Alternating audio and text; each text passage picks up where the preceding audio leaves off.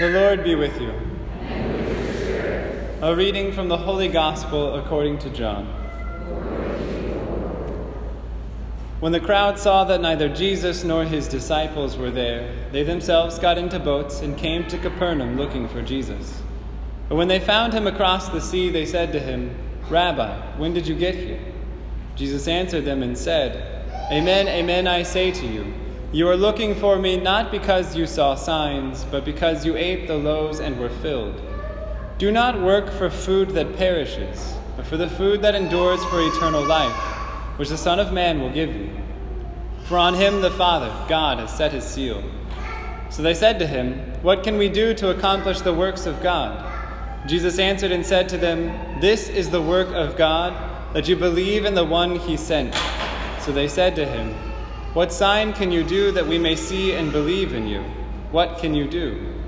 Our ancestors ate manna in the desert, as it is written, He gave them bread from heaven to eat. So Jesus said to them, Amen, amen, I say to you, it was not Moses who gave the bread from heaven. My Father gives you the true bread from heaven. For the bread of God is that which comes down from heaven and gives life to the world. So they said to him, Sir, give us this bread always. Jesus said to them, I am the bread of life. Whoever comes to me will never hunger, and whoever believes in me will never thirst. The Gospel of the Lord.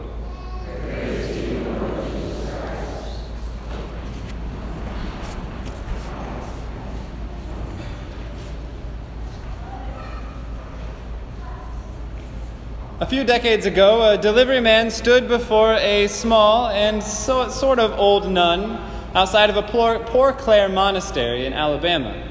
He just dropped off to the second of two large communications arrays at the property and was expecting full payment. But as he stood before this nun, she simply smiled at him and said, Sorry, sir, I don't have a cent to pay you. I have no money. As he's sitting there thinking, Well, I guess do I load all this back up and return it? The phone call, a phone call comes for this nun. She goes, receives the phone call, and after a few moments comes back smiling and says, Never mind, I'll pay in full.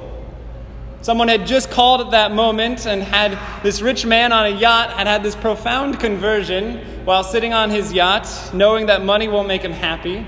Called up this monastery in Alabama and decided, inspired by God, to donate a certain amount of money which he didn't know covered the exact price of those two communications arrays. Mother Angelica, the foundress of EWTN and of the monastery in Alabama, gratefully accepted and was not surprised. Because throughout her life, she understood what it meant to trust in divine providence. Throughout her life of sickness, of vocation, of all the rest, she knew she had a loving Father in heaven who would provide for her needs she knew the meaning of that statement we say in the Our Father Give us this day our daily bread. You see, my brothers and sisters, often when we pray that, that part of the Our Father, give us this day our daily bread, do we understand what it means this day and daily? We often want God to provide for our retirement, and we want Him to tell us how He's going to do it.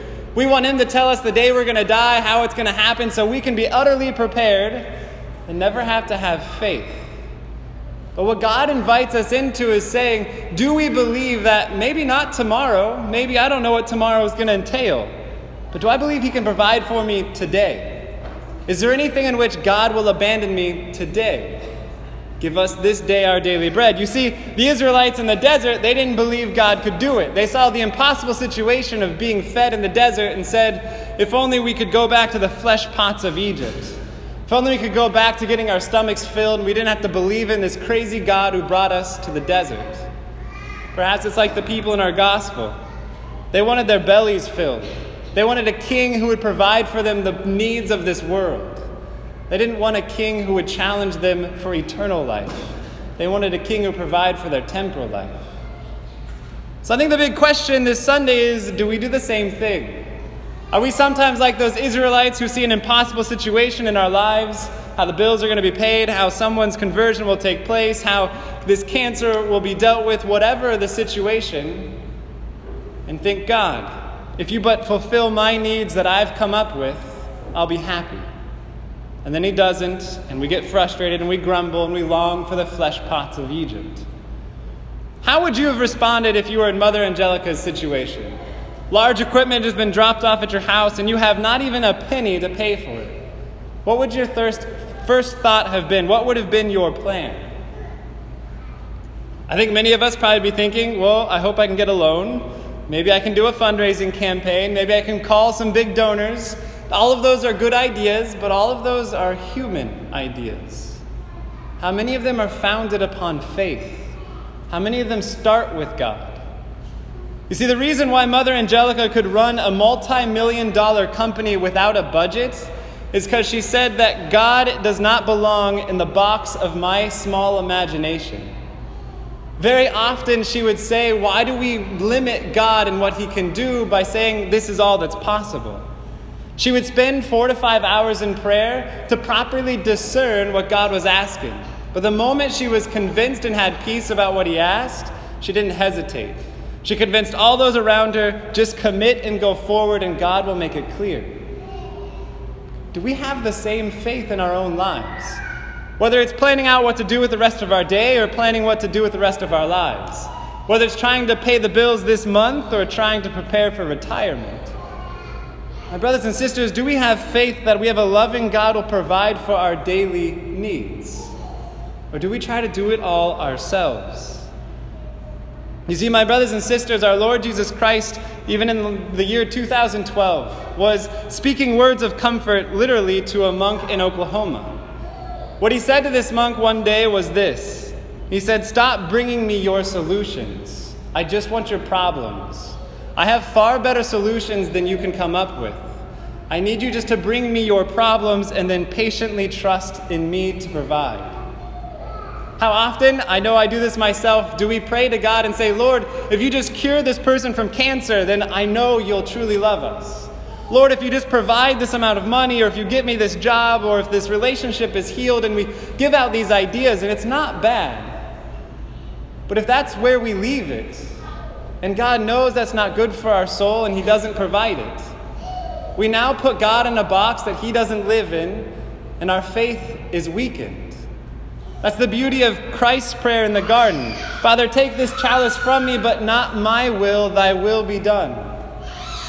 See, he often has a bigger picture in mind your eternal happiness and eternal salvation. So I think the challenge for us this weekend with this gospel in the first reading is to not think that the best thing God can do is the flesh pots of Egypt, to not think that the best thing he can do is fill our bellies with food. But he goes another step further. He says He is the bread of eternal life. He didn't promise that He was going to fulfill all of our needs as we see them. I mean, very often our Lord Jesus Christ said, They're going to hate you because they hated me. They're going to persecute you, so you're going to have to flee from one town to the next. If you want to be my disciple, you have to deny yourself and pick up your cross. We usually think that if I'm a good Christian, God will make my life very happy and peaceful here on earth. That's not the gospel message we receive from our Lord Jesus Christ. The peace, the kingdom reigns within. Mother Angelica suffered from severe uh, intestinal problems as well as bronchitis and asthma throughout her life. She had such horrible coughing spells that it would literally crush vertebrae in her back. But even though she could endure this kind of suffering, she knew that every single time a huge coughing spell would come, something beautiful would happen for EWT and her monastery. She didn't see the suffering as a punishment or abandonment from her loving Father in heaven. She saw it as an invitation from a God who knew that if we unite that suffering to His on a cross, it has better worth than all the money in the world. She understood that when she united her heart and will to God's, He could do amazing things through her. Brothers and sisters, do we be- believe the same thing in our lives? When we face tri- challenges and trials, what's our first thought? How do I figure this out? Or do we come to our Lord Jesus Christ in the Eucharist and ask Him for guidance and help? I think we all need a little gut check of faith. So perhaps if there's something you're truly anxious about, something you're worried about, something that you don't have a clue and it seems impossible, God can't provide. Maybe food in a desert or food for your soul. I encourage you to think of that specifically and bring it to the altar today. Put it at the feet of our Lord Jesus Christ and say, Lord, I don't know how, but I trust in you. The more often we can do something like that, then the more often things like what happened to Mother Angelica will happen to all of us. We might not have a cent to pay for the equipment that's dropped off, but God has all the money in the world. And if He has but a servant who will believe, He can do wonders. My brothers and sisters, let us renew our faith at this most sacred Eucharist, this holy sacrifice of the Mass. And let us trust indeed that our Lord Jesus Christ is the bread of eternal life. He didn't come to feed our bellies, He came to sanctify our souls.